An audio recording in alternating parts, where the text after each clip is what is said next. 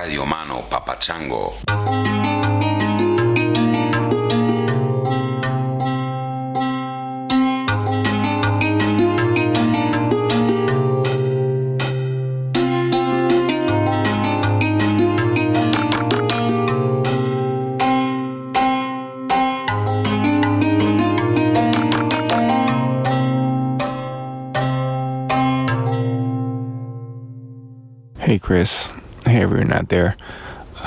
This is Tim from uh, just outside of Paris.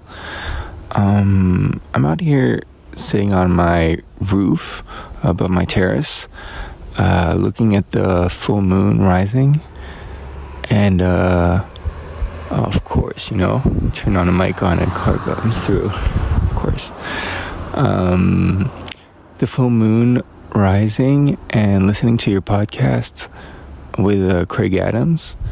And uh, man, this is such a beautiful moment. Uh, the moon is still a bit yellow, and, uh, I'm just thinking about the the thing I'm going to do this summer, uh, and that's uh, walking to Santiago of Compostela in the north of Spain, all the way from the center of Paris. So, anyway, love the podcast and uh, hope everyone's well out there. Hello, everybody. My name is Michelle. I come from Reno, Nevada, but I am currently in Santa Fe, New Mexico, enjoying most of the afternoon in my van in what is, I guess, the beginning of the monsoon season here. So it's been a lot of thunderclaps, lightning, lots of water coming down from the sky, and the wind has been gently rocking my van.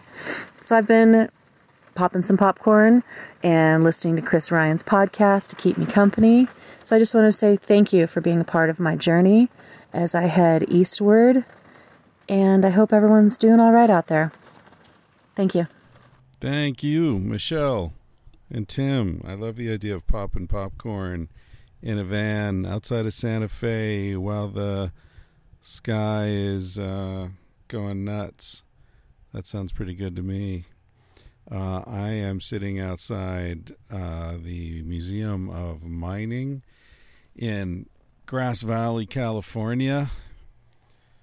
There's some dark clouds above me at the moment as well, uh, which I think is about the last coolness that's going to be felt in this part of the world for a week or so. All the stories are saying a historic heat wave is about to hit here. There's some kind of dome thing going on in the sky, and um, the Pacific Northwest is about to get cooked. So I don't know what I'm doing. I was supposed to go uh, boat camping with uh, a buddy in a few days on a lake around here somewhere, and uh, maybe up to Lake Tahoe with Tal Ruspoli out on his boat. Um, but I don't know. It might be too damn hot to do that. It's weird. It's weird, these uh, apocalyptic van trips. There's no water anywhere around here. There's like drought. Everybody's in drought. The rivers are low. The reservoirs are low. Um, and we're right at the base of the Sierras where I am right now. So, you know, this is the first place the water comes to. So, anyone downstream from here is in even worse shape. Crazy. Strange times we live in, ladies and gentlemen, but at least we have popcorn. Thank God for popcorn. Popcorn is a funny thing, isn't it? It's like I don't know I'm ranting about popcorn, but it's like super super super cheap if you make it yourself and super super super expensive if you buy it at the movies. So it's it's one of those extremely location uh, dependent things. I don't know. There must be other examples of that. Know, tacos. If you buy tacos in Mexico, they're super cheap. If you buy them in L.A., maybe not. Beverly Hills Taco Shop. Anyway, uh, this episode is is with uh, Miguel Romero, my buddy, uh, mi hermano de otra otra madre. Yeah, it doesn't sound as good in Spanish. Um, anyway, Miguel lives in Mexico City. He's a very very smart guy, uh, very curious. He's got all kinds of interests ranging from design, which he does for a living. If you got any graphic design work and you want to uh, work with someone who's really smart and cool and easy to deal with and honest, Miguel's your man. He designed um, one of the covers for the tangentially reading book that I keep forgetting to promote on this podcast. I mean, I'm almost up to 500 episodes and I still haven't gotten around to like writing out a thing and like the thing at the end that I'm supposed to do, you know, like thanks to Carsey Blanton for Smoke Alarm, and the uh, intro music is by Basin and Range. It's called this, and uh, don't forget to check out my blah blah blah and my blah blah blah, and get yourself a copy of blah blah blah. Yeah, I've never gotten around to that.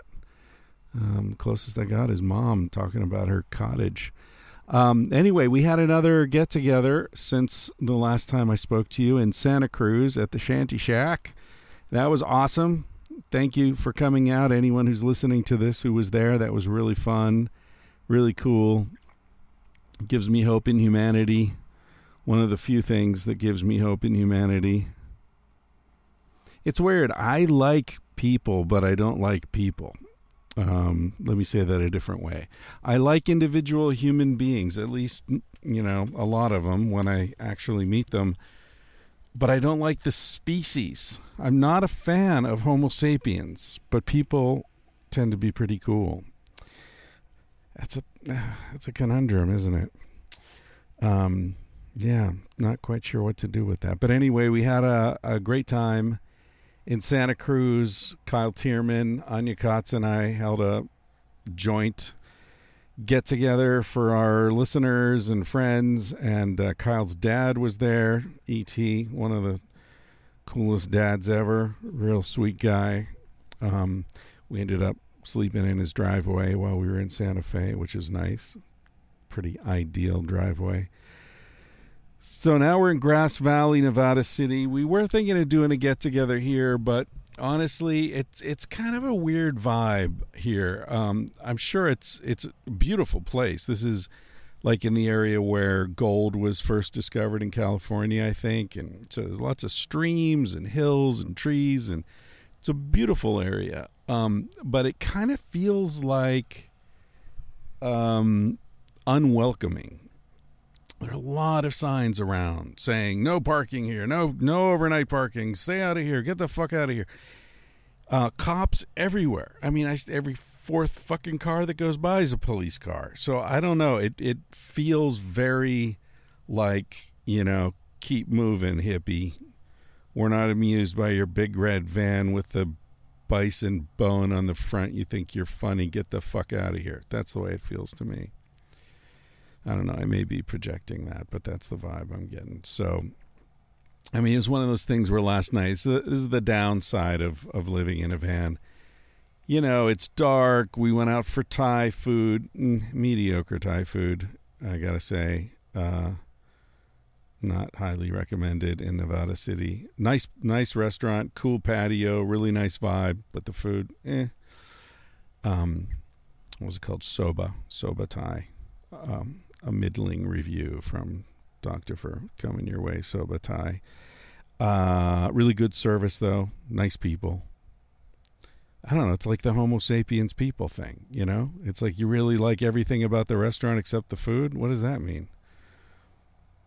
Anyway, uh, yeah, then we were, you know, looking for a place to crash. And it's, you know, normally in a small town, you just pull up under a tree on a street and that's it. But the feeling here was like we're gonna get a fucking knock on the door if we do that. There's gonna be some cop hassling us. So then we're driving out of town and it's dark and you can't really tell and I mean, we were way the fuck out in the middle of nowhere and we went down this little dirt road and still there were fucking signs everywhere. No parking, just get the fuck out.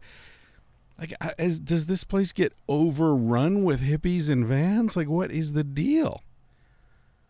Uh, I guess it must. I don't know. I don't see a lot of them around, but maybe maybe it's because they've been shooed away.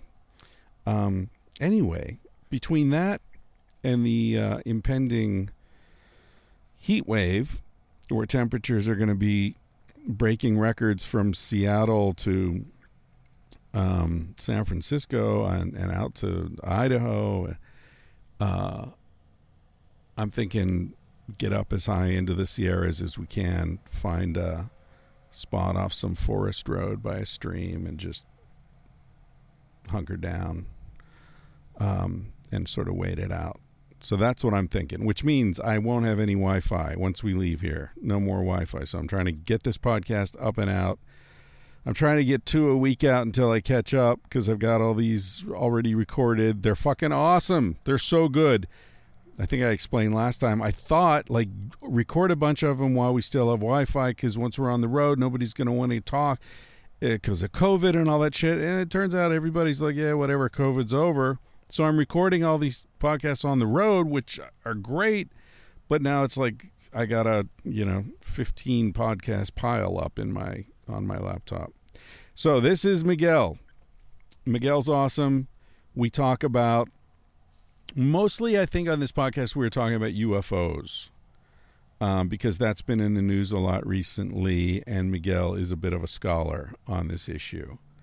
Uh, and as a scholar, you'll hear that his position is quite subtle, you know, and, and very unusual in, in the sense that normally this is one of these issues where people, um, you know, come down very strongly on one side or the other. They're either true believers, you know, they probed my anus, or they're skeptics that just think it's all a bunch of hogwash. Uh, Miguel has. Miguel is in a position, and I don't want to put words in his mouth, but you know, he's in a position where it makes it very easy to respect his opinion because it's an opinion that includes nuance, it includes knowledge, it includes um, humility, right? I mean, how many that to me that that's when you can respect someone where whatever it is they're saying, it's encased, it's framed. Whatever their painting is, it's framed by I don't really know a 100%, right? There's always room for reflection and revision and when new evidence comes to light, my position will change, uh, my understanding will change. That that's someone who's thinking. Those are the people you want to listen to. The people who are thinking, not the people who have planted a flag and they're going to defend it no matter what. Big difference, and and I think that distinction is getting lost. It's getting lost. It's weird, you know. I mean, people talk about like, oh, so and so is you know he flip flopped talking about politics. You know, so oh he flip flopped. Thirty years ago, he said that uh, you know we pay too much welfare, and now he's saying we should have more welfare. He's a flip flopper. No, dumbass. Shit's changed in thirty years. The world's changed. He's changed. The information that's come into that person's head has changed. It's not flip flopping. It's fucking thinking. Oh, he's backtracking on what he said 10 years ago. Fuck, he's not backtracking, he's thinking. What's wrong with these people? It's like thinking is a sign of weakness or it's taken as like a, an indication of hypocrisy or something. Ah, fucking Homo sapiens. Anyway, here's another thing I like about people music. Uh, I really like this music. I like this song, and the only reason I picked it is it came up on the van the other day uh, on my um, Wi-Fi or what? Not Wi-Fi. Spot Spotify uh, playlist.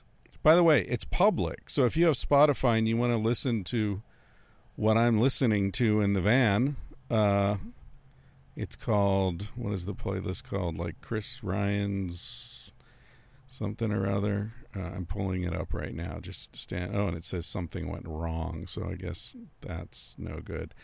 Um, anyway, yeah, it's called Chris Ryan's five star playlist or some shit like that. Anyway, just find me on Spotify, and um, I think all my playlists are public. So I've got I don't know a dozen playlists Um, and I think one of them is is music by people who listen to the podcast and sent the music in. It's not what it's called, but that's one of the playlists. So if you um, and then there's another one that's music that I've played on the podcast, but I think someone else has put that together. I didn't do that one. Uh, someone who listens did it. So if you just look for tangentially speaking, and you'll find um, a playlist of, of songs that some a listener put together. Good job, listener. Thank you. All right. So anyway, this is Otis Taylor, strange guy. Strange guy. This is one of many musicians that I was introduced to by Mark, my roommate at the Ecstasy Conference in Israel in 1999 at the uh, the Dead Sea Hyatt.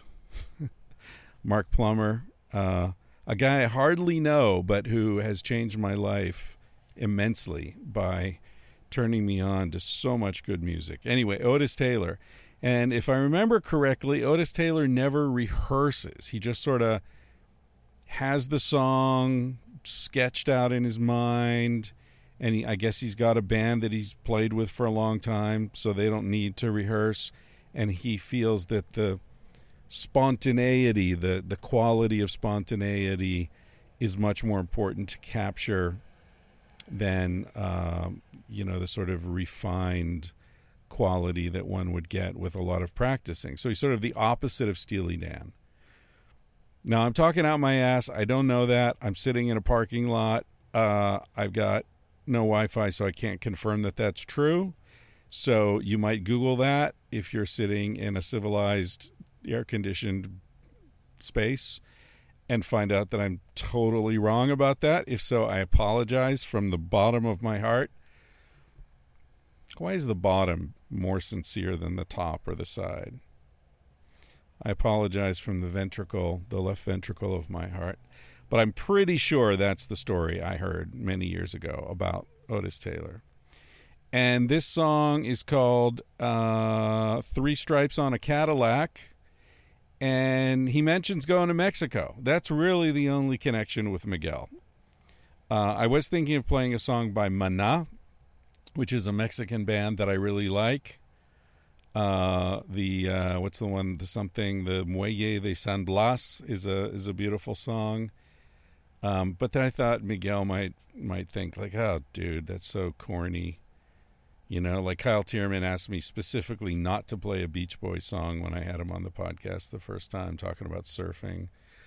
And um, I think the last time Miguel was on, I played uh, God's Child, where Selena and David Byrne uh, have this duet. It's beautiful. I really love that song.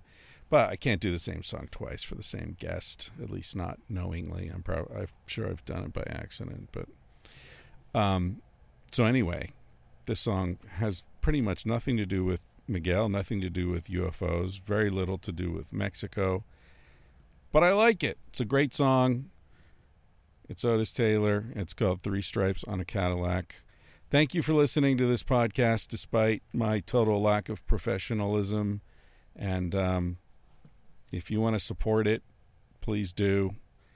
Uh, there are lots of ways to do it. Go to my website, thatchrisryan.com or tangentiallyspeaking.com, and you'll see them laid out there before you like a buffet at the finest Holiday Inn in all the land.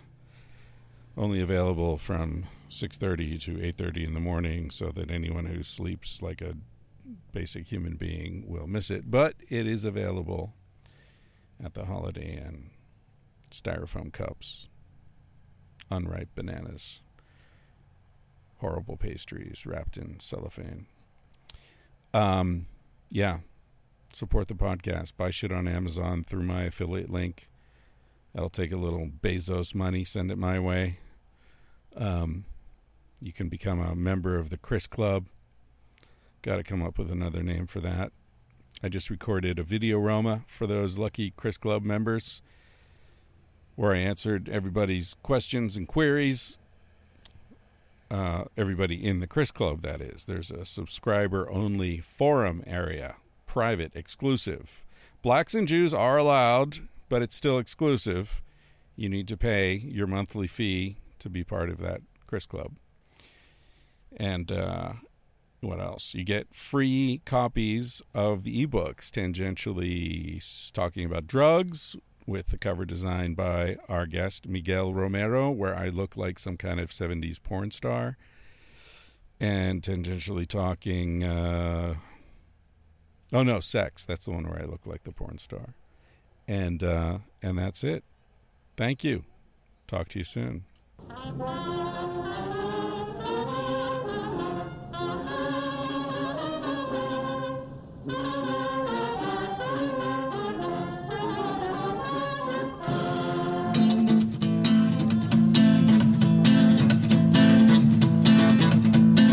Lost their life down in Mexico. Put three stripes on a Cadillac. Lost their lives down in Mexico. Put three stripes on the Cadillac. Speed and power, that's a game. Young senorita won't come back again. Lost their lives down in Mexico. Put three stripes on the Cadillac.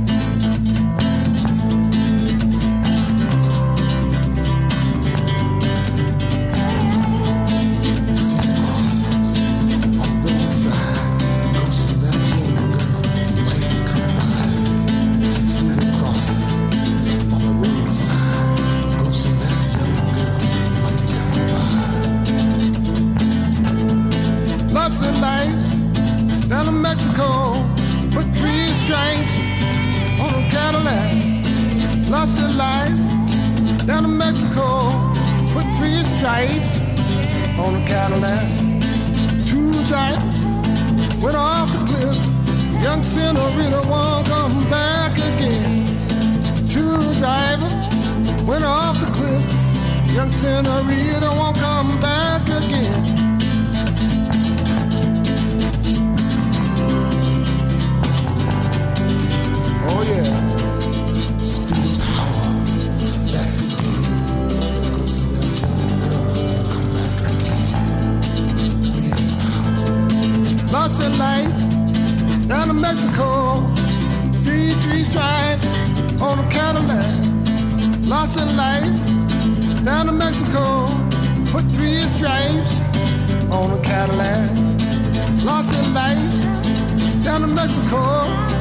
Three, stripes on Cadillac. Oh yeah, oh yeah, oh yeah, uh huh, oh yeah, oh yeah, oh, oh yeah, oh yeah, yeah. Lost their life down in Mexico. Put three stripes on Cadillac. Lost their life down in Mexico. Stripes on the Cadillac. Two drivers went off the cliff. Young senorita won't come back again. Say down. Two drivers went off the cliff. Young senorita won't come back again. Oh yeah, uh huh. Yeah. Ok, estamos aquí con Miguel Romero. Bienvenido, señor.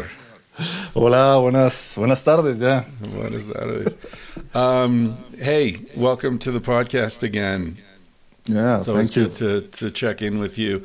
Uh, as I was saying just before I turned on the mics here, uh, there's all this uh, UFO stuff going on recently, and it, it made me want to check in with somebody who has uh, a little more knowledge about these things than I do.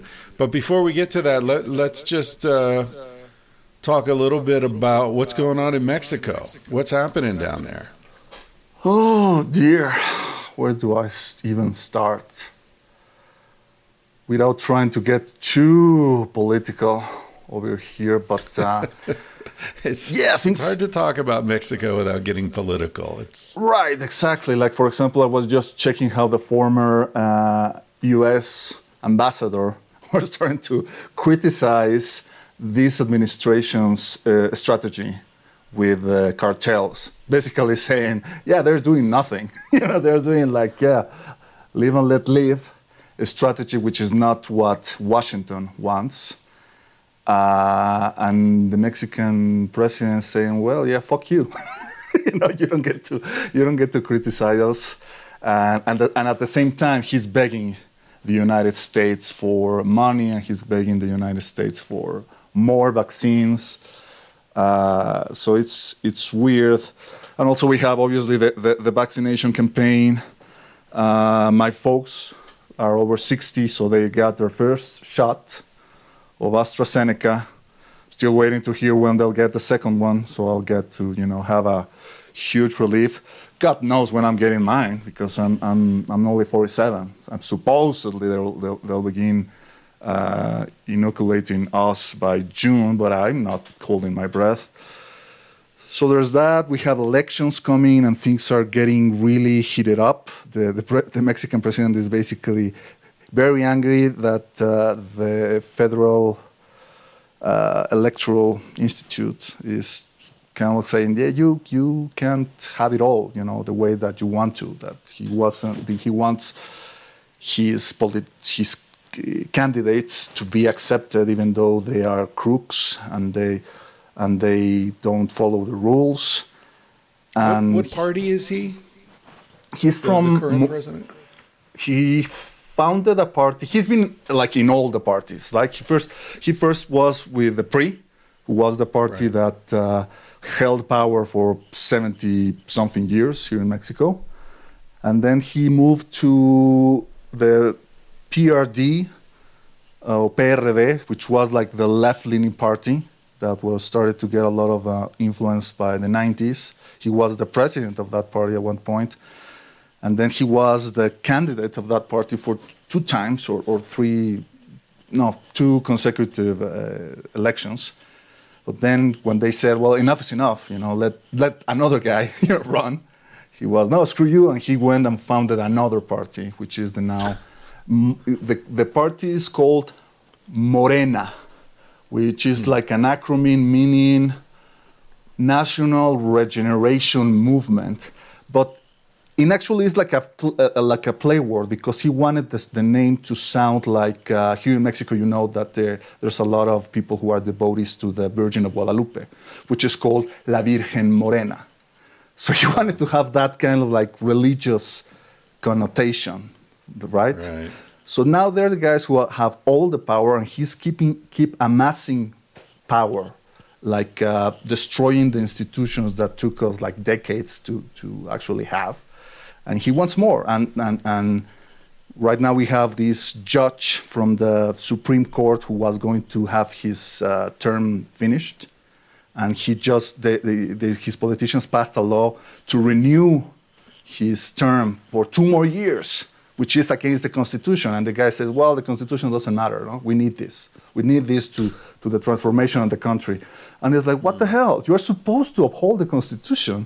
So everybody thinks this is what he's trying to do in order for when the, ter- the time comes when he finishes his term, he might say, "Well, you know what? I need more time, guys. You know, Yeah. I need more uh, like an extension. It's not really like uh, you know re-election, which here in Mexico is a big no-no. You know, that's why we fought a revolution like hundred years ago.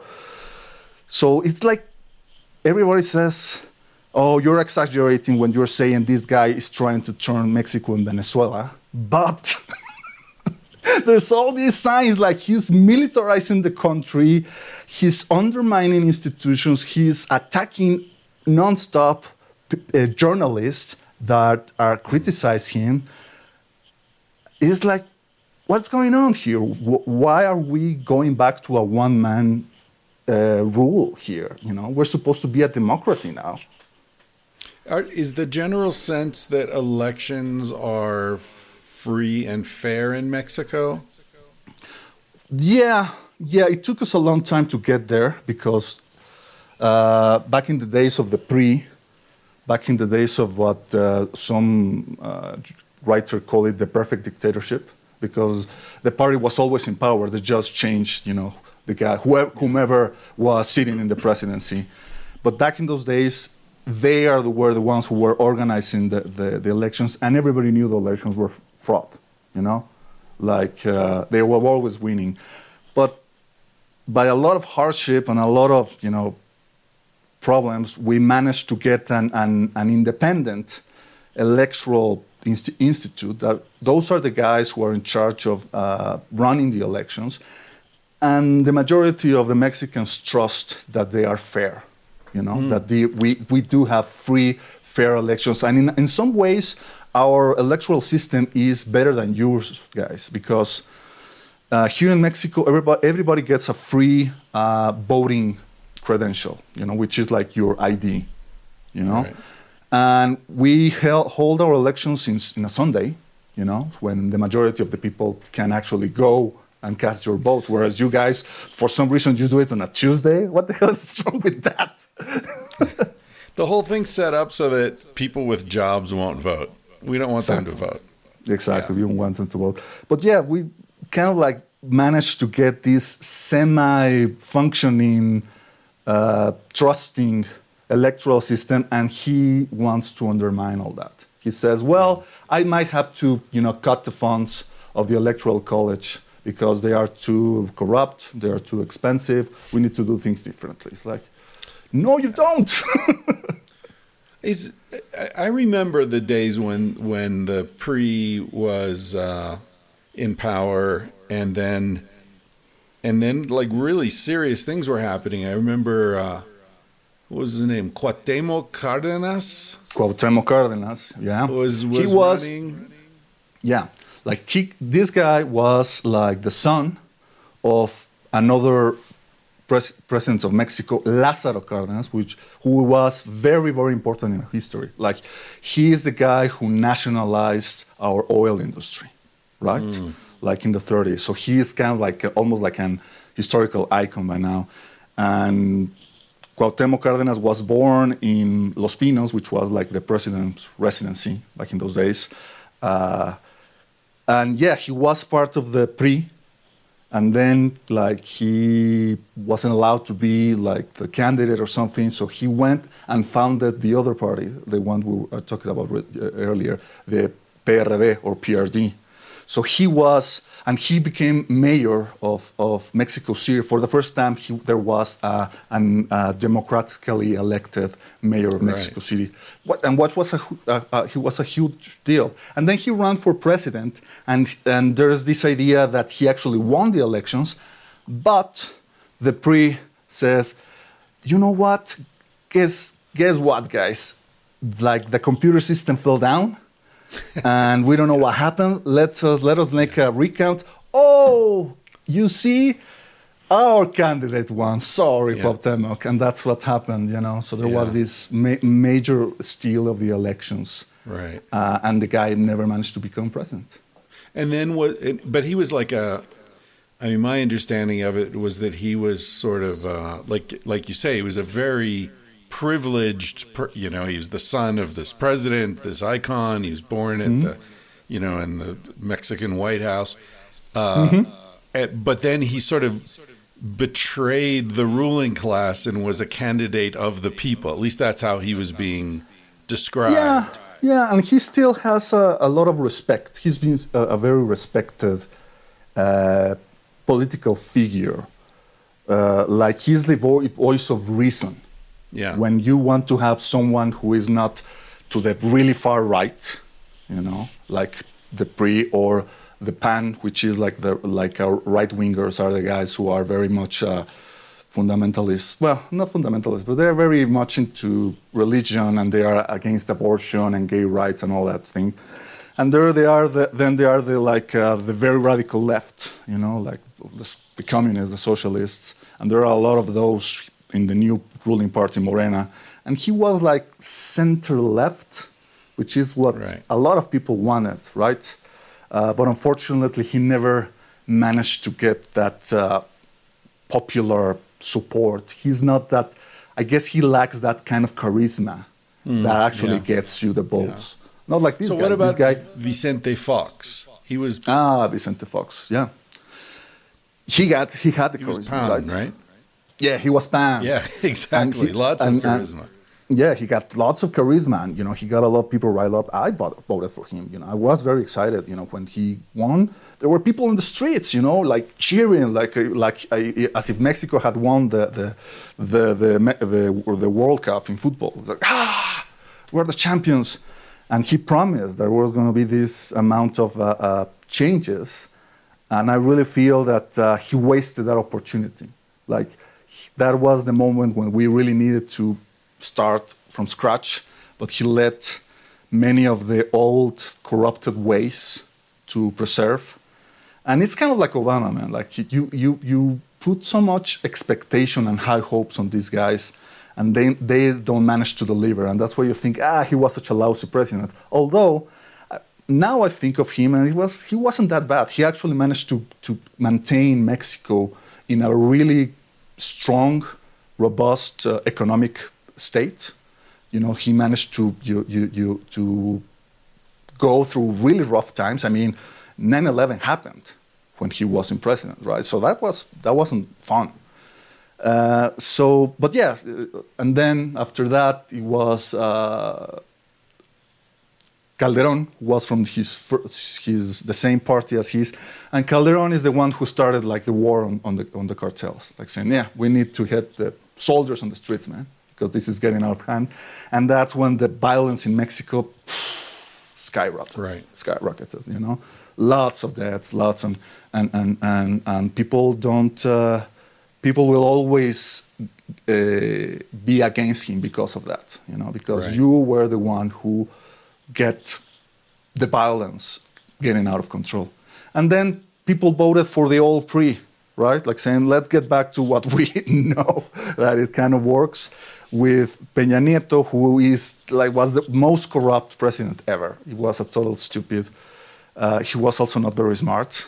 Uh, like some like Trump, you know, someone asking, hey, you know, so how many books have you read, or what is what? Tell us five of your favorite books, and they were like, uh, well, mm, you know, he couldn't he couldn't name five. Uh, and then we voted for this guy, and this guy has been, oh Jesus, you know, absolutely terrible. Like everything that he promised, he hasn't done it. Like he said, we're gonna take the, the soldiers out of the streets. He's actually giving the soldiers more power. Like he's getting the soldiers to build our new airport, and the new airport is uh, a total mess. He's uh, he's making our airport right in front of a mountain. so I don't know how that's gonna work. Even imagine, Chris, you might come to Mexico City and you are going to land in one airport, and then you have to traverse. Maybe if you have a connection, you will have to to uh, travel on land like 30 miles to the other airport, and hoping to God you don't lose your flight. Yeah. And yeah. and yeah, Through that famous Mexico City traffic too. exactly, exactly. You know, Yeah. hoping you don't get robbed. So what about the, the what's the social um, you know politics like like in Mexico? For example, marijuana legal or not? it's getting legalized. Oh, it is. It is it is actually getting legalized, although the process is, is very slow because this president really doesn't have any, any interest on, on legalizing uh, narcotics. Uh, but I guess the, the, they have come to a point and said, well, we cannot. This is the trend, right? We're seeing we're seeing what happening in, in the United States, and in the United States is like saying, yeah, let's legalize everything. So I guess Mexico, in, in that regard, is kind of like riding that wave, but it's taking. Will that will that happen federally or is that state by state? It's probably going to be. Maybe first it will be state by state in more progressive states, like probably here in, in Mexico City, there will Yeah. there will be more uh, leeway for people who want to. Uh, but the, the problem is that the laws they are writing are not great. Like they're making a lot of stupid things, like saying, okay, in a household there will be they'll, they'll have a right to to like have five plants per per household. It's like, okay, what if what if more than one people in that household actually likes to smoke? Yeah. you know. So, are they going to f- forego of their rights just because they're in the same household? So it's a it's a complicated discussion that is getting there, although people are more interested in other things, like, for example, uh, our energy reforms.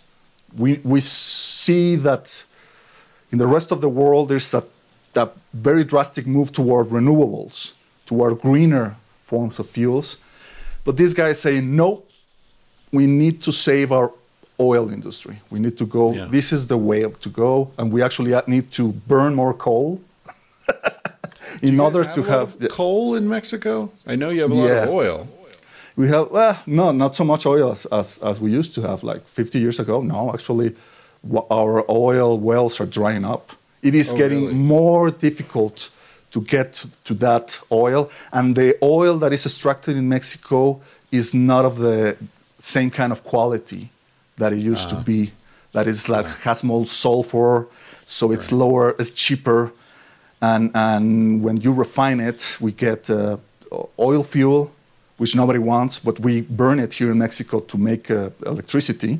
And that's why right now we have such a higher levels of pollution here in Mexico City because there's a, a, a thermoelectric plant that burns oil fuel n- next to the city. And every time, you know, the, the, the pollution levels get up because of the plant, they say to people, hey, you, need, you, have, you, you cannot ride your car anymore. Right, right.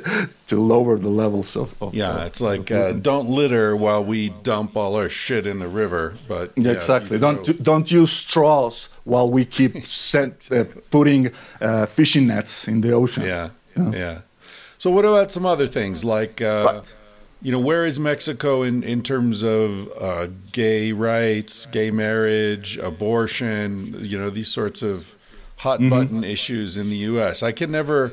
Like it seems like in some ways Mexico is more liberal than the U.S. and Mm-hmm. yet more conservative in others because Catholicism is obviously much more uh, central uh, to like for example like do you guys have um, opus dei and that kind of stuff in, involved in politics Uh, say that again. What kind? opus dei oh, in spain opus dei it's a it's a like a radical right wing um, Ah, sect right. of christianity and they're very Right. much involved in politics Right, right, right. Sorry. Oh, yeah, right. The, the yeah, you, we do have uh, Opus Dei here in Mexico, although they're not that involved in politics. They're involved in education.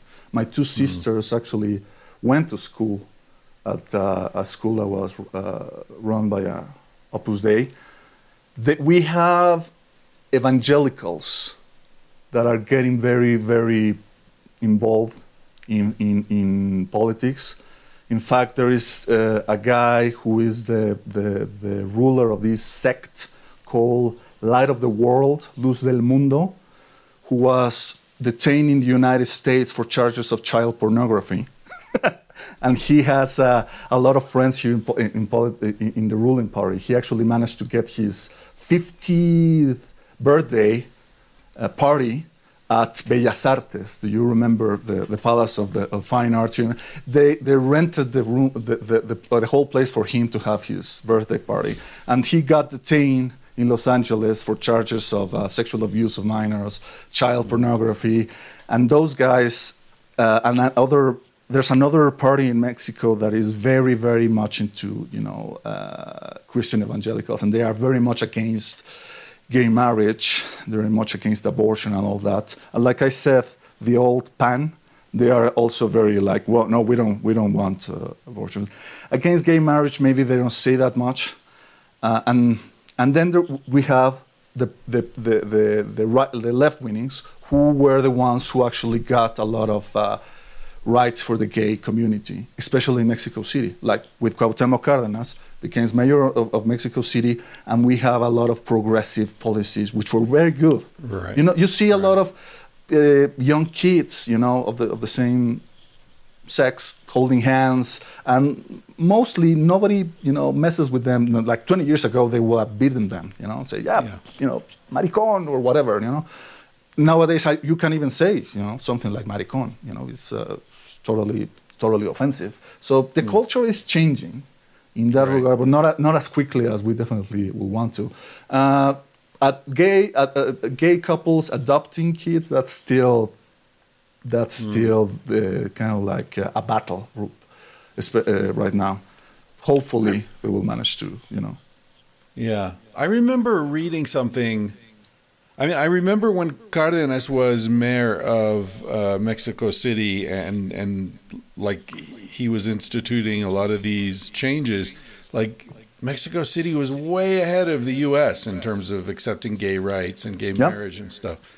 Yeah. But and I remember I don't know if this was just a proposal or if it actually happened, but I remember there was um I I remember reading about a, a marriage certificate or something that you could get in Mexico City where it was like a temporary marriage that you needed to renew every 5 years or 10 years or something. So so it would be like you'd get married and if you didn't remarry in 5 hmm. years then it expired. It just hmm. automatically expired. It was probably a Was that a- proposal. no, I don't Oh, think that, that became didn't happen, huh? No. Right. I, I thought been maybe good. that had actually. Yeah. Yeah. I think it was a great idea. Yeah, so there's this there's this progression in Mexico, but at the same time, you see the, the crime and abuse against women. It's in an all-time high. You know. Oh, really? The- what we call yeah we call it femicides is in being an all-time high. And this president he doesn't want to accept it. He's actually very much against uh, women's rights, and he's kind of annoyed by them. You know, because they are one of the few groups that can actually stand against him and his policies, you know. And he's like, no, well, we only want you to behave politely, you know, don't go and, and, and, and make a mess, don't do vandalism, you know, things like that. Right. And it's like, you're not getting the message. And at the same time, one of the recent scandals as that he was, his party, they were promoting this candidate for governor of a state. And this guy has been accused by several women of rape and sexual abuse. And the president was like, well, you know, guilty until proven innocent, you know. We need to let the guy, you know, let the people mean- decide, you know. Yeah. He's- Innocent he's- until proven guilty. Yeah. yeah. Yeah. but yeah. Well, I mean, there is something to that, you know. We're, Sure. We're seeing people getting accused of things and and uh, their entire lives being destroyed with no no process. I, I Sure. don't know. It's th- th- these things are difficult. So listen, um, wh- I see you. Uh, first of all, I want to thank you publicly for uh, your help in the Dean Radin uh, interview that I did a few weeks ago. Uh, haven't posted it yet, but uh, that was really helpful um, because you're much more knowledgeable about uh, research into paranormal um, activity or, or phenomenon than I am. And uh, so thank you for that. Um, but I also like I- don't have a clear sense of exactly what it is. Like, where are you on the UFO phenomenon? And you're obviously it's something you think about a lot. I guess you've done research, you've published some stuff.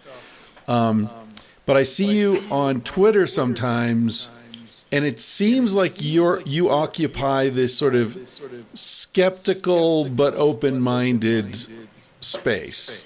Is hmm. that accurate?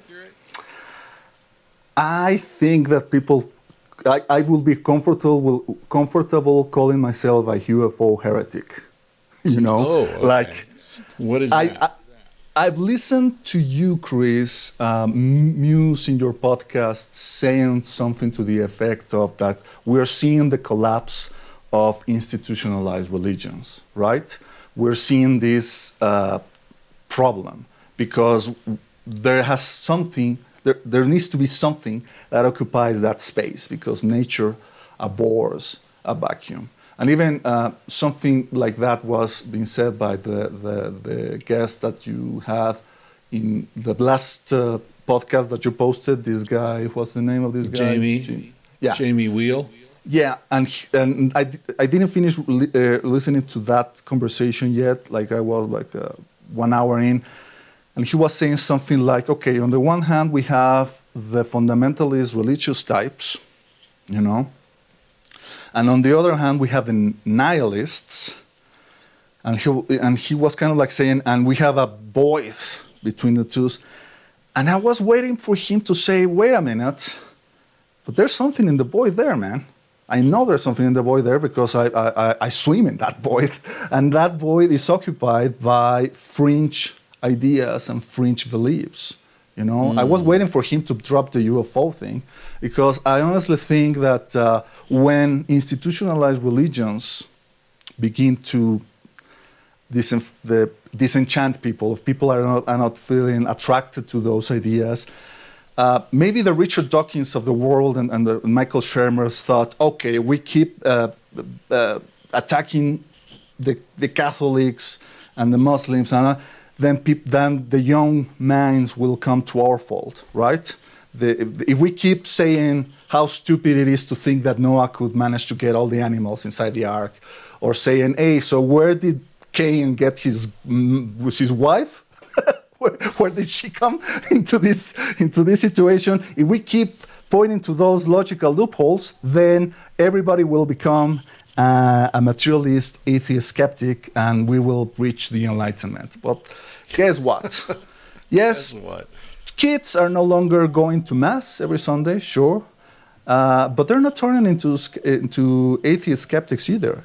There's a lot of kids that are embracing things like witchcraft. You know, like this the, this trend about witchcraft on TikTok on all these social media, and kids are there are more millennials that are interested in astrology that people over 60 that are interested in astrology. Like you can make a meme on Twitter, like hmm. say, "Oh, I'm having a shitty day, Mercury on retrograde." Am I right? And people will laugh because they get the joke. I don't get the joke because I'm too old for that, but they, they get the joke.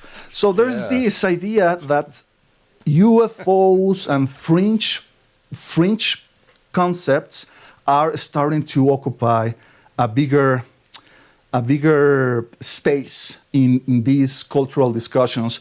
But the problem is that I see that there is, in some regards, some kind of like move to make UFOs like the new state religion, as it were. Hmm. And a state religion needs to have cer- certain rules and certain figures that you need to listen to. Oh, like this is our pope. You know, we need to we need to believe in what he says. And there are people like me who says, wait a minute, you know, I have doubts. I have doubts about this new dogma that you want to feed upon my throat, you know, like these things, I'm, I question them. So that's why I call myself a UFO heretic. I'm not a UFO atheist.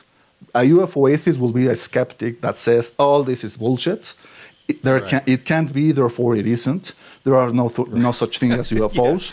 I'm not into that camp. I'm into the camp of yes, there is something to this phenomenon, something real, real, something tang- uh, something that affects people, transform them in very interesting ways, and we have to look into it. But that doesn't mean I have to de facto believe in all the things that all these whistleblowers are coming with, like all these crappy videos that they say, oh, this is the best evidence we've ever had about UFOs. Like, are you fucking kidding me? This thing, this piece of crap? I mean, just because you say so? Or, or you have all these people saying, oh, Luis Elizondo says that there's, there's ev- there might be evidence that there, they were recovered uh, flying saucer crashed and, and retrieved bodies. Okay, well, where's the proof? You know, show me the proof. Otherwise, it's still hearsay. Otherwise, still dogma that we're, we're, we're fighting over, all these mythologies. So that's why I call myself a UFO heretic. All right. So, do you think, uh, first of all, am I right that there is an increase in, um, at least in media awareness of these phenomena? I mean, I'm seeing stuff weekly, probably. You know that they're, you know, a flight uh, not far from here uh, recently. Uh, I think New Mexico the pilots reported seeing something flying by them, some tubular object, and you know the the military is saying it wasn't us. Uh, they didn't used to deny that. They didn't used to say anything. Right. Um, these reports, you know, these guys, these Navy pilots who were flying off uh, San Diego, you know, mm-hmm. their reports and the, the military confirming, yes, what these guys are saying, you know, we saw that. It showed up on the radar. it feels like two things. One, it feels like there's at least in media an increased frequency of reports. And it seems that for some reason that I don't understand, the government is relaxing uh, their rules of engagement when these things happen. Um, is that accurate?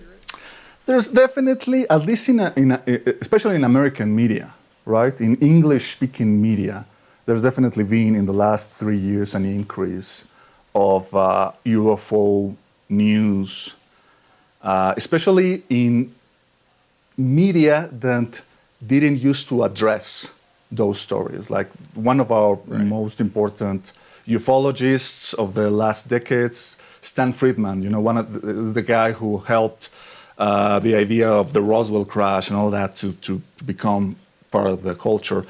And he used to say something like he called the New York Times syndrome. Like so, ma- some many people will say, "Well, I don't believe in UFOs because uh, if they were real, I will read about it in the New York Times." So if the New York Times doesn't touch the, the subject of UFOs, I know that, there's nothing to it. And then in 2017, boom, you have the New York Times article, and everybody like, okay, what the hell, you know? And and it was kind of like a game changer. One, one has to uh, admit it. Even though by that time, like mainstream media ha- had to deal with, with problems of like uh, l- lack of money, lack of sponsorship, and, and a, a, a big chunk of the population saying, "Oh, fake news." You know, I rather listen to Alex Jones or Breitbart News than the you know the, the failing New York Times, as Donald Trump used to call them. So there's that. Yeah, there's definitely an increase, and and and and there's kind of like a push to for this kind of narrative, and and and I guess people in the Pentagon are no longer like saying no comment, right, with regards to the UFOs. At least the Pentagon and the Navy. The Air Force are still pretty much following the no comment uh, policy since the days of the Blue Book ended. Like saying, well, we're no comment, we're not interested, we're, we're no longer investigating uh, uh, UFOs, you know, go away. But the Pentagon, yeah, it's kind of like saying, yeah, okay, yeah, those those videos are real, but in the sense that they were taken by Navy personnel. They are real videos of things. Like Right. right now, I could make a video of my balls, and it's a real video, but it doesn't make my balls UFOs, right? It's like there's a, there's a difference. so you, you identify testicular objects. So need, people need to understand that because when, when, when I hear uh, people who, are, who have a mild interest in the subject saying, oh my God, the Pentagon just confirmed UFOs are real. No, that is not what they're saying. They're saying that these videos were real, they were taken by Navy personnel. And some of those videos, yeah, they remain unexplained.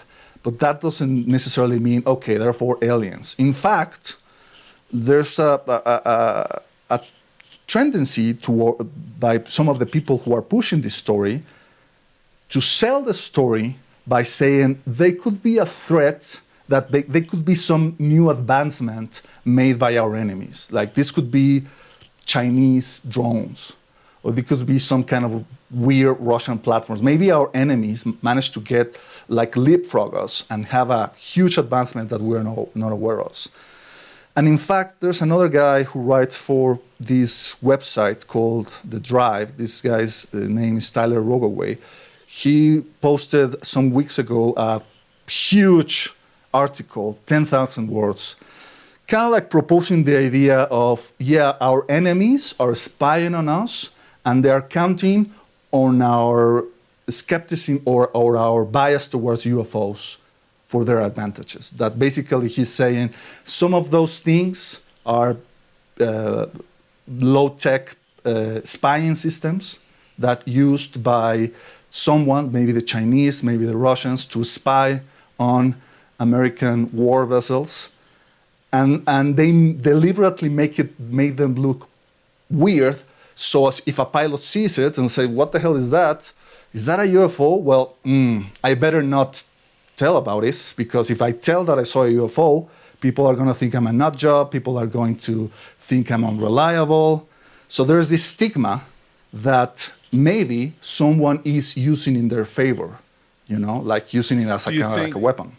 And could that explain, or at least that sort of um, argument could explain why the Pentagon is relaxing their engagement around this to try to remove that stigma so that if pilots do see something bizarre that they'll they're more likely to report it. Perhaps, and not only pilots, uh, uh, Chris.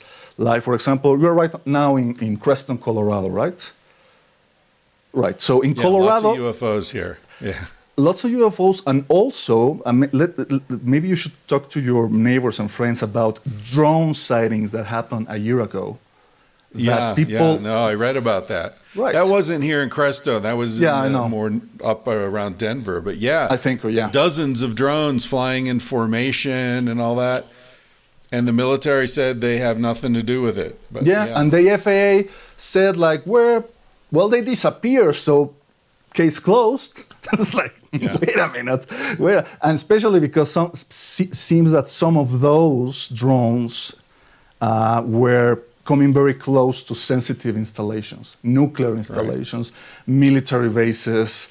So it's weird, right? And also, also the fact that the way that the media deals with it, because at some point, uh, there were articles saying that it had all been a frenzy, it had all been a mass hallucination. Oh, people didn't see drones, they were seeing planes, or they were seeing the moon or the stars, and they thought they were drones. Like, no, they weren't. They, actually, people were seeing something. I don't know if there were drones. I don't know if they were actually something far more exotic. Because let's not remember, not, let's not forget that uh, commercial drones or even you know top of the light drones have very limited characteristics when it comes to like hovering over uh, over long periods of time.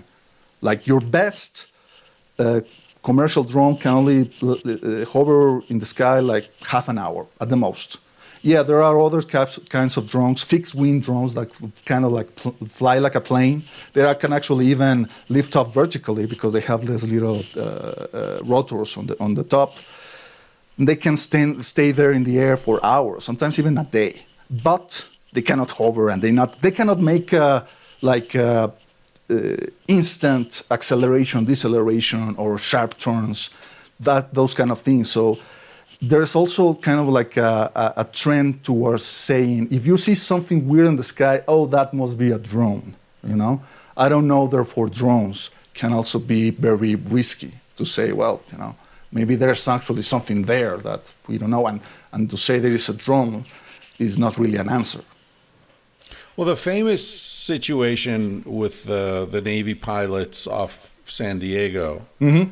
Um, there were several things that they reported about what they saw Yeah. that, you know, I don't understand how you, it could be explained as like, oh, Chinese you know, monitoring or Right. something. I mean, the, the fact that that object uh, had no visible means of uh, of no rotors, no propellers, no no exhaust. Uh, it, it's it's movement, this sort of shaking, the tic tac shaking movement along the water. You know, it was like what fifty feet above the water or something, and then it accelerated at a speed no way beyond what any uh, known technology could, you know, way beyond drones or anything. And they picked it up 20 miles away on the radar, uh, you know, from the ship. It's like Right. there's there's there are a lot of things there that just can't be drones or some fucking Chinese, you know, weather balloons or something like that. Yeah, like um, there are alternative explanations that some people entertain. Like, for example, the idea that, yeah, the, the, the radar managed to see the targets going from, I don't know, 80,000 feet in the air to 20,000 almost instantly. And people say, well, we there actually are systems that can fool radars into seeing virtual targets that are not really there, you know, and you can make those targets move in very peculiar ways. But that, that, that are, those are systems that actually are made to, to fool electronic systems to, to detect things that are non-existent. Okay, that's one argument. And the other arguments, like saying, yeah, okay, nothing physical could actually move in such a way. Sure. Uh, there, but what about if we're not talking about something physical, we're talking about some kind of projection, like holographic projection, or maybe some kind of like plasma type uh, projection in the sky that almost like someone getting a giant laser pointer, moving it like that when your cat is like, oh my God, you know? Maybe that's what's happening with the with the That's Navy what the aliens are doing with us. They're they're showing lasers around. So There's actually a, a, a very funny cartoon of yeah a, a guy with the laser pointer and the cat's going crazy ah stupid cat and then there is the UFO moving in the city and saying ah stupid humans and and, and some people I know made really interesting uh, comments about that. The idea of how the phenomenon seems to be toying with us. Uh, almost like if yes we are the cat and these guys are dangling something from time to time to to make us react in such a way and to make maybe to make us learn. That is the whole idea behind Jacques Vallée control system. That the best way you have to to reinforce some lessons into a person or into an animal you don't make it by make having regular uh, like uh, exercises or regular tests. You may have to make them irregular from time to time. You know, otherwise people you know get bored or the animal gets tired. So you need to make it, it, you need to add a level of, of randomness into the test into the system in order to reinforce the lesson. right. So do you remember that there was a case at the Chicago airport, Yes, maybe about ten the years O'Hara, ago? the, the O'Hare. I think it was 2006. Okay, right. Yeah. So 15 years ago, Mhm. O'Hare Airport. Yeah, that that was. It's one of the things about this this phenomenon or this this area that intrigues me. How this was. I don't know if it was in the New York Times or, but it was it was mainstream news. It was reported all over the place. This thing was hovering. The, uh, like sort of right outside one of the gates, and hundreds of people saw it Yeah. uh, the pilots saw it. It was on the radar. It was just like police, like everybody saw this, um, and it, and, it, and everybody was just like, "What the fuck is going on?"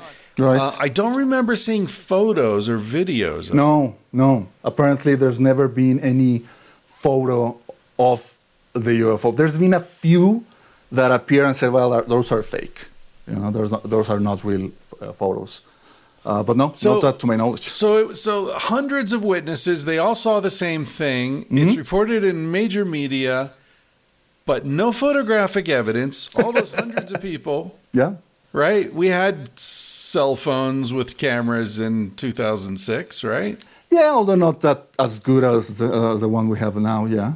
But good enough to take a picture of a fucking flying saucer outside the window, right? Of your gate at the airport.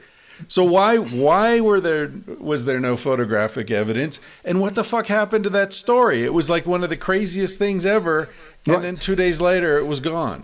Sure. Well, I mean, to answer the first question, uh, we enter into the realm of uh, how people react during a, a very uh, unexpected situation, right? Like how many people manage to get like a car crash, you know, in real time with their cell phones, you know, how many people actually manage to get, you know, and the right time, right time and the right place. Also, when something very unexpected happens, like for example, right now, if you know, I, I walked on the street and there was an elephant crossing the street, like what the fuck? Probably you will be stupe- stupefied for a few seconds, and maybe after that, was, oh shit, you know, I forgot to, you know, I'm gonna take my camera, and then you're fumble with it, and then by then the elephant is gone.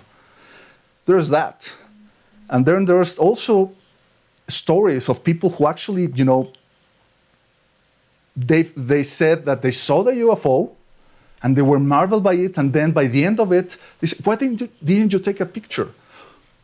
Ah, you know, I didn't think about it. Like I wasn't interested in taking a picture. You know, like it didn't occur to me. Like So there's okay, some kind of mind control that's part of the the event. Well, not only that, but it's also the idea that uh, sometimes there are professional cameramen have the best equipment available. They have the saucer right there, is beautiful, and the camera doesn't work. Right. And, and, and yeah, I know skeptics hear this and say that's bullshit. But that's what people say, you know, and, and, and there seems to be some kind of like, uh, like what Jacques Vallée says, a self negating component in the phenomenon. The phenomenon doesn't want us to believe in it too much. oh, actually, that's one of the. It- there's a, one of my favorite stories is about this patrolman in I think it was in Nebraska in the 1960s.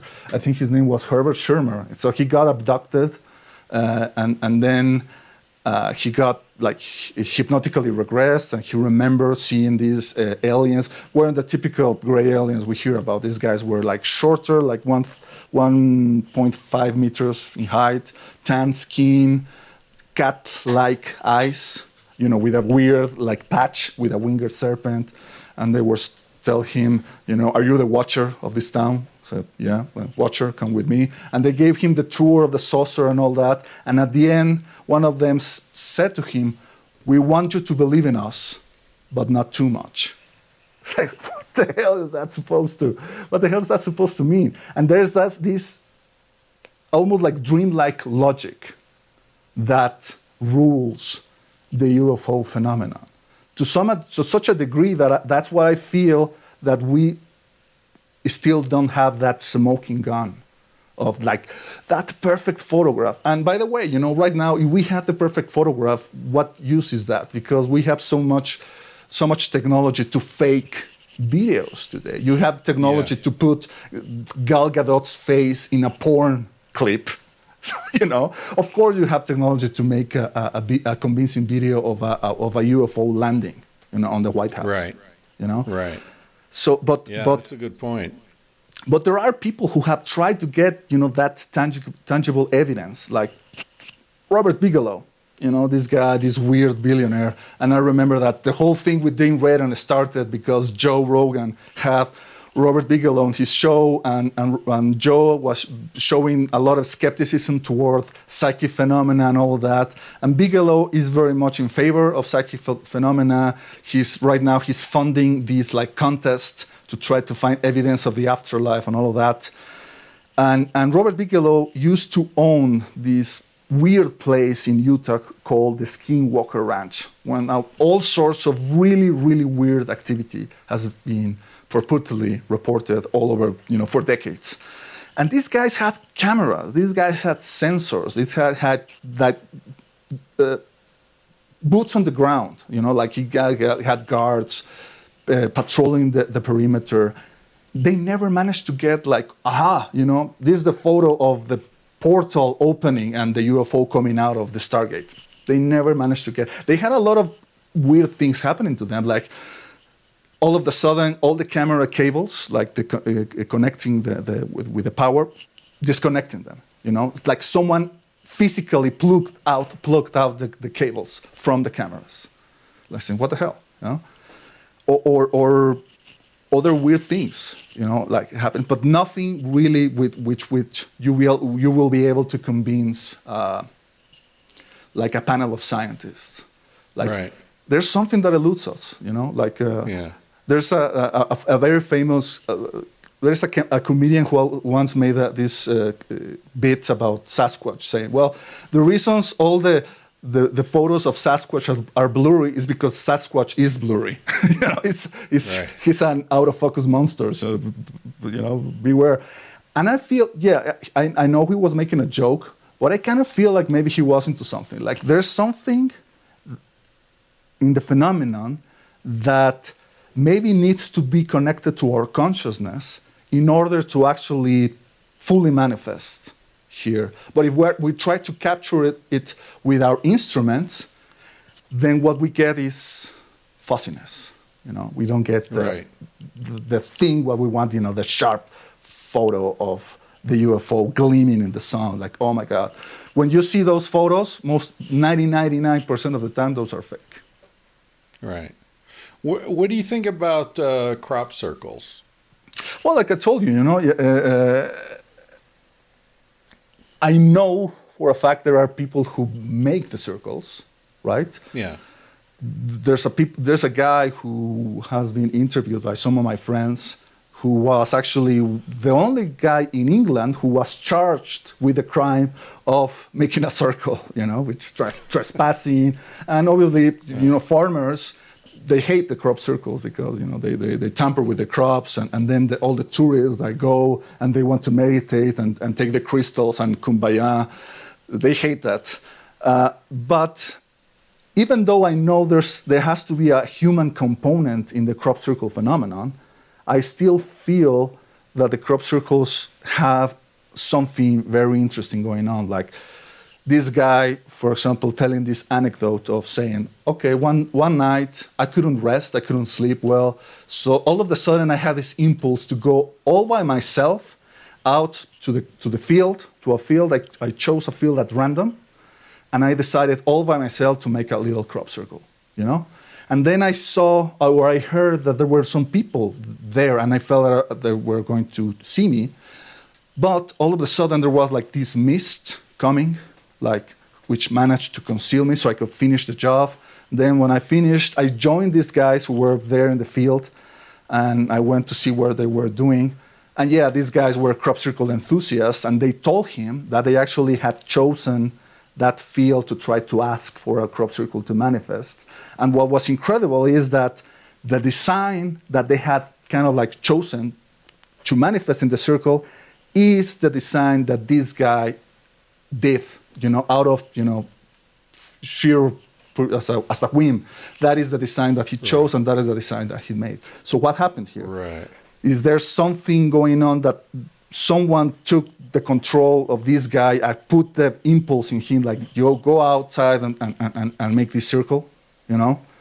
And, and these guys also report all sorts of weird stuff, like seeing orbs of light, like moving in the field and sometimes chasing them, or sometimes they, they even uh, re- report weird time slips in the sense that they are working in the field and they see, oh my God, the sun is about to come out. We are not done yet. We need like two more hours.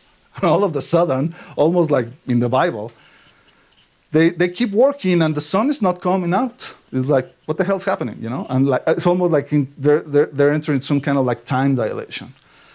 So what I'm saying here is like, yeah, the crop, the crop circles are very interesting to me, and not as some kind of like proof of alien intervention, but there's some kind of like almost like a magical ritual going on there. It's almost like the, the, the circles are glyphs, and they are living glyphs because they are li- make, made of living matter, right? And the fact that these guys, the guys who make the, the circles, the, the authors, they choose to remain anonymous that gives them some sort of like power in the imagination of the people you know? Like you're not giving the, the trick away and that instills something very mysterious and very interesting. It's like all the movies with uh, stanley kubrick 2001 you know? It's very ambiguous and some people hate it. Like what the hell happened here you know? Explain, explain it to me. And stanley kubrick said no i want people to get their own conclusions. That ambiguity Right. is very powerful in if you're making a, some sort of magical ritual. You know? Yeah, I, I agree. And, and when when you were talking, I was thinking, you're talking about the the guy who had this impulse to go out, and and the the image that he created was the image that these people had sort of prayed for or whatever. Mm-hmm. I was thinking about how interesting it is that things can be both fake and real at the same time. Yes. Yeah. Yes. Mhm. There's definitely, uh, and this is something that makes people uncomfortable, but there's th- hoaxes have a role to play in this story. In, in- in, in ways exactly. that are kind of annoying. Like, for example, one of my favorite UFO cases of all time is, is called the Ummo affair. And this is something that was very, very famous in Spain. Maybe you even heard of it. Some, there were these letters that were received by researchers in the 60s and 70s in Spain and in France Latin America, Argentina, and all that. And basically, these letters were sent by extraterrestrials. You know, like we're saying, yeah, we have a right to the, your your planet, and we're we're not going to like openly reveal ourselves, but we're going to give you information about our culture or whatever, right? And and these these letters were very detailed in technical data. It's not. It wasn't like the foosy woosy, new agey mumbo jumbo that uh, contactees used to say when the people tried to ask them, "Oh, how do the flying saucers fly?" Oh, well, they used like the energy of the universe. Like, no, no, these guys, these letters actually got into nitty gritty information to the point that some scientists says, well, this was either made by a genius, a group of genius, so these are real. To make a really long story short, in the end, it turned out that the letters were in fact fake. They were made by this guy who tried to like uh, pull a stunt on, on, on, on ufologists. Although he, uh, he said at one point that he had received help from some kind of like foreign intelligence agency, like the CIA or something like that. I won't get into that, but the point I was I'm, I'm trying to make is that the symbol that he used for those uh, letters and that symbol that was used in and that appeared in these uh, photos of a UFO that was supposedly appeared in this place San Jose de Valderas in Spain in 1967 I want to say. And many people think the, the, the, the photos are fake I agree. But that very symbol also appeared in a very famous case in, in the Soviet Union by the end of the regime of, of, of the Soviet Union, by, by, the, by, the end, by the time of the perestroika, in a city called Voronezh, in 1990, I want to say, I don't know if you remember that. It it was kind of a huge deal because that's like the first time that the Russians opened up about the UFO activity and say, well, yeah, this thing happened, and there was this craft that landed on a park where there were children playing, and there was this uh, giant that appeared uh, with a one like like a cyclope, and, and it pointed something at one of the kids, and the kids disappear, and there was a robot. A, a crazy ass story. But you see the pictures that the children, that witnesses, uh, made of that case, and there is the UFO symbol, the, the Ummo symbol. So what's going on here? How is it that a, a symbol from a fake UFO case appears in what, in my opinion, still a real UFO case. You know, what's with the, the tr- and it's the tricksterish, the tricksterish, tricksterish aspect of the phenomenon that is that what can what confounds both the skeptics and the believers.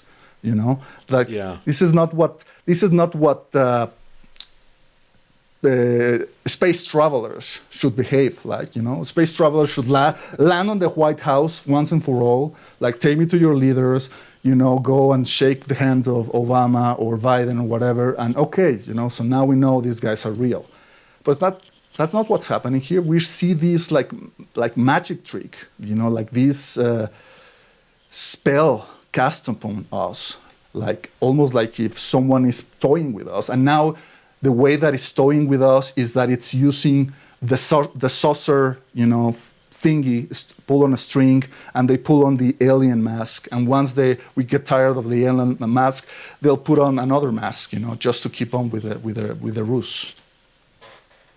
Well, it sort of brings us back to where we began, where, where you were uh, referencing my conversation with Jamie Wheal and the this idea that uh, the secularization of the world, uh, you know, oh, they're nihilists on one side and and you know true believers on the other.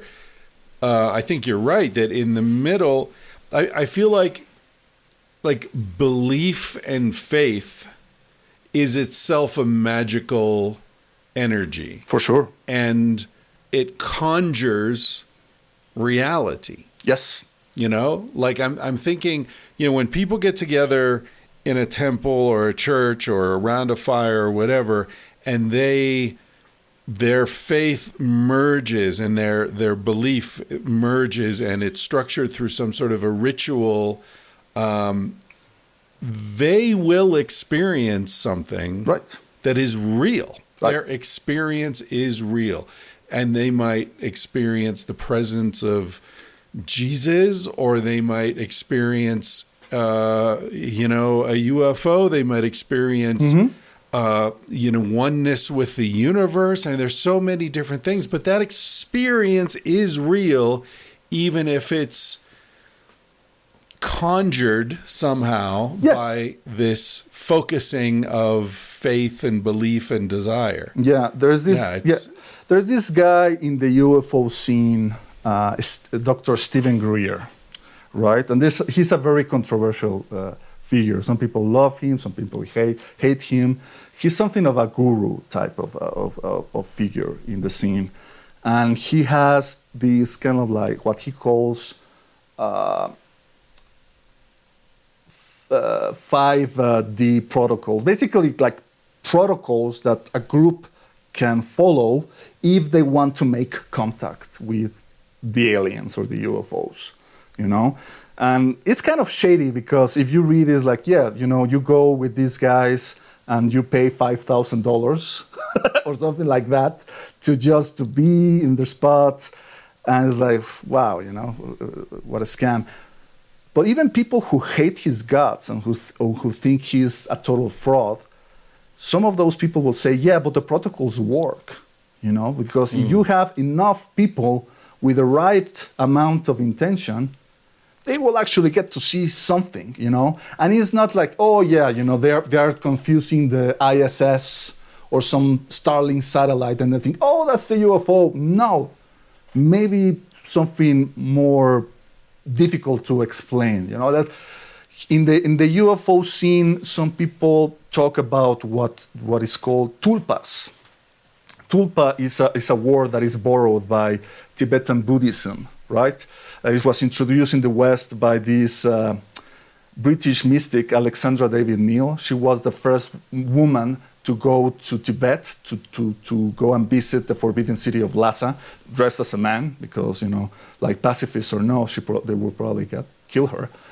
And, and she was the one who first talked about how Buddhist monks, have, with enough practice and meditation and intent, can actually create these like thought forms, like these manifested ideas that get tangible in, in, in reality. And she did that, allegedly, the idea that she started to, to, to think of a, uh, a jolly, fat Buddhist monk. And the Buddhist monk appeared and started to follow her, her retinue, you know, and it was, I mean, people saw, saw it, saw the, the monk, not only her. And, but then the problem is that the, the, the tulpa or this monk began to like uh, get out of control. You know, he lost weight and he began to be more tricksterish. He, the tulpa began to gain a life of, of its own. And then she tried to do some kind of like ritual in order to, you know, get rid of it. So some people say, well, what if UFOs are some kind of like tulpa manifestation? What if it's some kind of like, and this is something that I uh, uh, proposed to you in our first uh, interview. What if the UFO is some kind of like manifestation from our unconscious, you know, that is gaining some kind of like uh, a life of its own? And, and the question is, will the UFOs exist if there are no people here on earth to think about it? It's just like the gods, you know, will Zeus and, and, and, and Jehovah cease to exist if there are no like people to pray to them? Right, right. It's an interesting question. No. Yeah, yeah, that's crazy. I mean, it makes me think of, of all sorts of uh, you know psychophysiological phenomena. Right. Right. Uh, hypnosis. It's Right. Mm-hmm. like hypnosis fucking exists. It exists in people who uh, are able to be hypnotized. Mm-hmm. And man, people have had fucking open heart surgery with no anesthesia other than hypnosis. right. So um, Have you ever heard Yeah, of the have you, ever, have you ever heard of the Philip experiment? Uh, I don't think so. Okay, it's very interesting. It's something that happened in the 1970s, I think in Canada. Some group of parapsychologists decided to say, okay, what if we could invent a ghost? Basically, come up with a the, the story of a, a guy who lived in, in the past, totally fictional, right? You know, something come out of their, you know, imagination. So invented this this history of this fake uh, individual, and they tried to see if they could like communicate with the fake individual nonetheless using Ouija boards and whatever. And at first they didn't have much success, but in the end, uh, I guess they managed to get enough energy into it that yeah, they got to responses from it, even very dramatic responses. Like they will sit on the ta- uh, around a table, right? And the typical experiment of putting your your your fingers very lightly on, on top of the table and saying, "Hey, Philip, try to make the the the the, the, the, the table fly, or try to make the table like uh, hover." And once they got into, into it, yeah, the table will start to move on its own. Like, hey, are you moving it? No, and we're not moving it. And so it goes to show that you can get, like we said, real psychic, unexplained manifestations, even if the source or the origin of the, of the, of the story is totally bogus, you know? Yeah, that that's uh, that opens up all sorts of interesting issues about group belief, Right. right? Like, you know, those people who say, "Yeah, we can change the world by changing the way people think." They they may be right. I Yeah. mean, they may be right in some sort of dimension that that at least I hadn't considered. Yeah. Um, Imagine if, uh, and this is something that actually Dean Radin proposed uh, in his book Real Magic, which I highly recommend uh, uh, to, to, to people listening to this. Like it, it was like a speculating on- his behalf. Of, okay, but he said, what if we actually managed to reach a point in which we can understand the laws of magic? I mean, to him, psychic phenomena is magic, right? What if man managed to get to such a point in which we can tap into this power or this energy in order to, like you said, shape reality to our convenience? Could, could, could we be able to, like, stop the glaciers in Antarctica from melting, right? Like, fix the ozone layer, you know, like regrow the Amazon forests or something like that. And I want to say a hopeful maybe at this point. I don't know how many people you will need to get into that kind of sync. Right now, it feels like we can do that, but on the opposite way. There are so many people who are so pumped up by the idea of the world collapsing that it's also almost like if they are actually manifesting the end of the world by their pessimism. You know what I mean? yeah, There's Yeah. there's a, a, wonderful. Yeah, that's, that's interesting. there- Yeah, I, uh, There, there's a wonderful movie called uh, Tomorrowland uh, by George, with George Clooney uh, uh, and is directed by Brad Bird. And yeah, that's the idea that uh, we reach a point in our culture in which it's easier to think of dystopias than it is to think of you know future utopias in which you know we actually manage to live fulfilling lives. You know, like it's almost even in, in superhero movies. People say, why are superhero movies so dark and gritty? You know, like well, it's because if you put color into the into it, nobody will believe it. You know, nobody nobody believes that the guy will get the girl in the end and the thing will get better. You know, everybody's expecting the world to end. And in the movie, they make the argument, well, it's, make the, it's easier to think of that because in the end, you want the world to end because it's, it's such a release from your duty to try to do something about it, you know, to try to, you know, be creative, fix problems, put effort into it. It's easier to give up and say, well, I'm just gonna sit here and die, you know, let the, let the asteroid come, you know, or let the aliens come and invade us. And on the other hand, there are the people who think that we only need to wait for the aliens to come and save us and, and to usher us into the new uh, level of existence and, and, and we'll enter into some kind of like a Star Trek kind of fantasy world and, and we will be joining the Galactic Federation and yada, yada, yada. And I feel that's also a pernicious fantasy. Like saying, no, nobody's coming to save us, guys. You know, yeah, the asteroid is coming and it's going to hit us, and we are the ones who need to do something about it. We we, we cannot like, uh, you know, and maybe that's something about it is yes, yeah, using our intention, using our, our the power of our uh, of our mind, which I feel it's untapped You know, we're talking about psychic phenomena that is totally exists. We we b- in this regard what you know skeptics say. You know, people say, "Nah, it's bullshit." You know, James Randi, you know, and. Uh, Joe Rogan and saying, well, you know, James Randi had the $1 million challenge, and, and that's why we know that psychic phenomena is bullshit. And then Robert Bigelow got so mad, saying, oh, Randi was a fraud. And he was a fraud.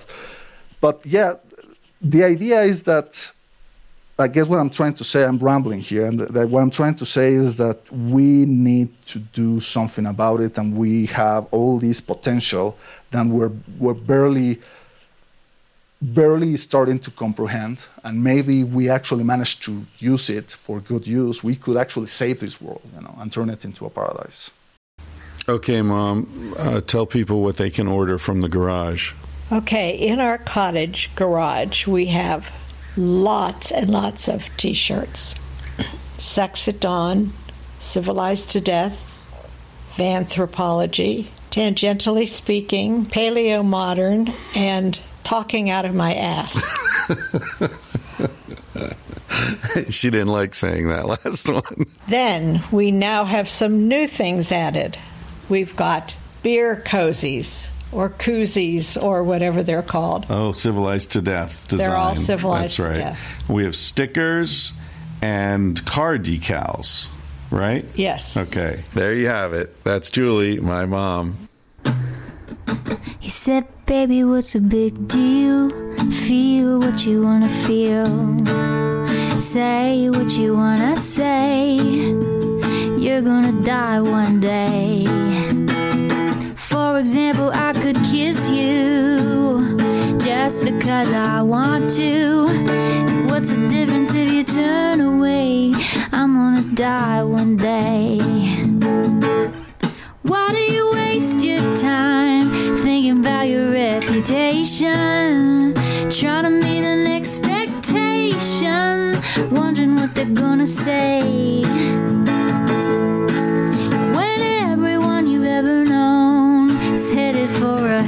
Headstone, I don't wanna give the end away, but we're gonna die one day. Your body is an animal, doesn't ask for much. A little music and a soft touch. Why don't you let it out to play? Your heart is in a bird cage, singing chest. You wanna shut it up, but give it a rest. You're gonna die one day. Why do we waste our time thinking about a reputation? Running from a confrontation, wondering what we ought to say. When everyone we've ever known is headed for a headstone,